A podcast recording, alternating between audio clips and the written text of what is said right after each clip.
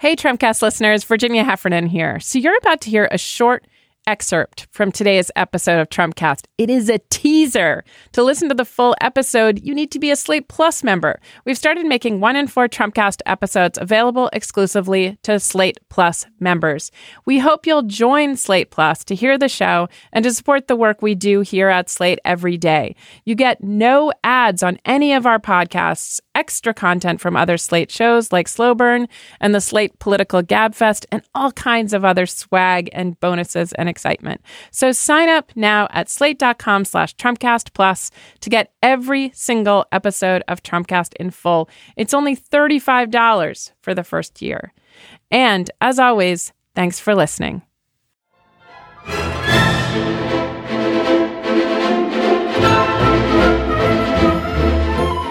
So the drum roll is sounding for more indictments from the Office of the Special Counsel. The Twitter peanut gallery is gearing up.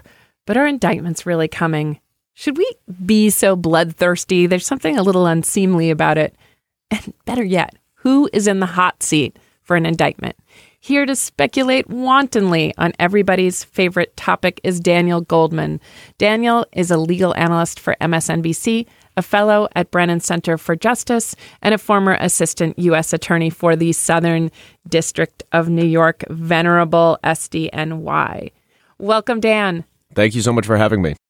Mimi Rocah has said on the show, and I don't, I should ask you if you've done mob prosecutions or flipped witnesses before, but she says that mob affiliated types make great witnesses because they have already deputized themselves to kind of father figures. And in Paul Manafort's case, we know about his close connection to Yanukovych and to Deripaska, whose great patronage, these are the oligarchs and the former leader of the Ukraine, now in exile in Russia.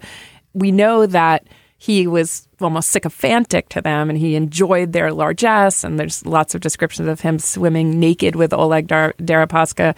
I refer everyone to Franklin Foer's incredible piece on Paul Manafort. But that once they flip, and this is this is in Mimi's opinion, they then cathect onto the uh, the Weissmann types or the Greg Andres types, the people in um, Manafort's world and Paul Manafort was, I guess I'd compare him to Michael Cohen, but he was the most reluctant to flip. I mean, it really seemed like he was, I guess what they call in the mob, a stand up guy, that he really was going to be true to Trump till the end or, or true to his Russian uh, puppet masters till the end. So his flip is incredibly meaningful. I guess that's what I mean. And it, have you flipped witnesses before, or, or, Sure. Mimi was my supervisor in the organized yes, crime unit yes. in the Southern District of New York, and then I became the supervisor of the organized crime unit. Actually, after another former guest of yours, Elie Honig. Yes. Uh, so you have now the, the the lineage of the organized crime unit yes. in the Southern District of New York. Um, so absolutely. I mean, I've flipped an, any number of different witnesses, uh, mob witnesses, uh, Russians. Um, you know, involved in, in Russian organized crime. And I actually would separate it a little bit more in the way, but between blue collar criminals mm-hmm. and white collar criminals. Mm. The people who are the drug dealers, mm-hmm. the mobsters, mm-hmm. they know that they're committing a crime. There's no shades of gray they have made the conscious decision that I'm going to take the risk because I think the benefits are worth it. Yeah. And I am a criminal. Yeah. Okay. White collar criminals often uh, rationalize things away, hmm. convince themselves that what they're doing really isn't that bad or everyone does, does it, it. Yeah. That they have created in their mind a sort of fictionalization of huh. why what I'm doing isn't so bad. Yeah. The blue collar cooperators are therefore much better cooperating witnesses mm. because once they agree to cooperate, mm-hmm. they've already accepted that they are criminals mm-hmm. and that they committed crimes. Mm-hmm. And and that they're eligible for prison. Well, I mean, that, sure. Yeah. I mean, that's obviously that's the incentive to cooperate. Yeah. But just in terms of dealing with I see, witnesses, I see. the white collar criminals are much harder to deal with from a cooperating mm-hmm. perspective because they have this veneer. You have to beat the veneer out of them, the rationalization out of them hmm. to get them just to accept the fact that they committed a crime and they are criminals. Yeah. And they're also fraudsters. Yeah. So they try, often will try to pull a fast one over the prosecutors Mm-hmm. and think that they can give a little, but keep a little away. Yeah. Whereas the blue collar people understand much better, like it's all or nothing. you Yeah. know? And that's what you have to do to cooperate. Interesting. So, right. I, you know, I, Jim, Paul- Jim Comey, I don't know if you read Higher Loyalty. I feel like I'm the only one that, that the day it came out, I just turned every page. But this is James Comey's sort of memoir book. He describes, yes, he says the the blue collars, you say, prosecutions are so much easier because you've also often found heroin on a table. The white collar prosecutions, you're trying to determine state of mind. well, after determining whether it's a crime in some Oh, cases. right, right, right, you right. know, and then state of mind. Yeah. That's right. Yeah.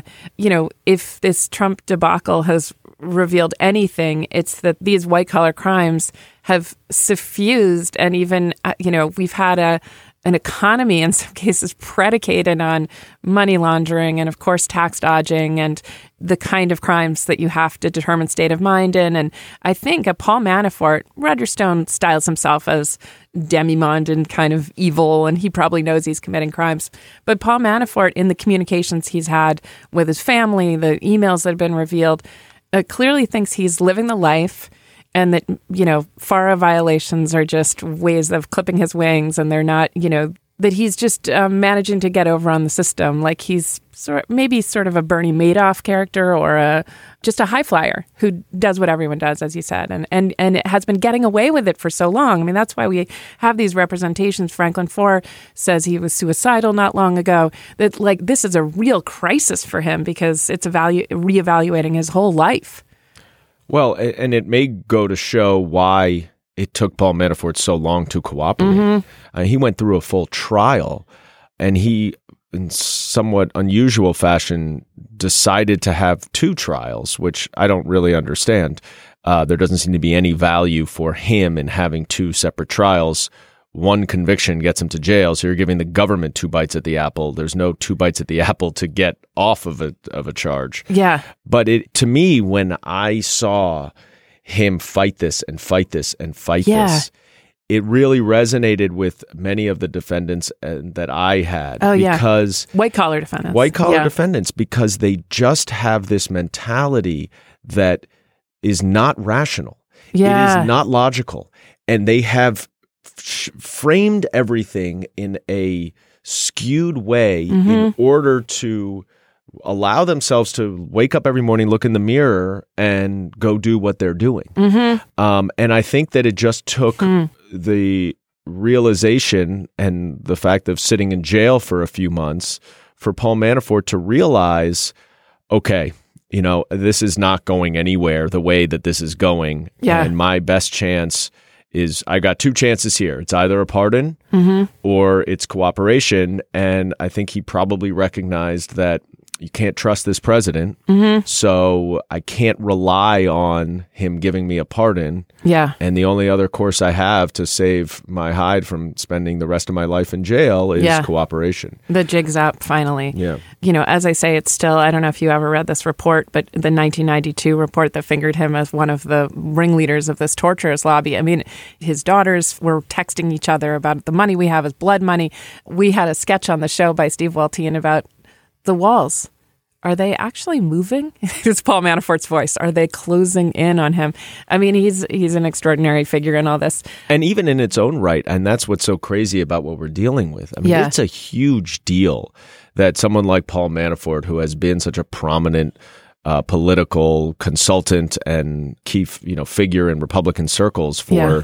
for decades, is convicted of crimes and is in jail right now. Yeah. And it feels like because of the larger investigation, it's not getting the sort of important attention that of the significance that it has.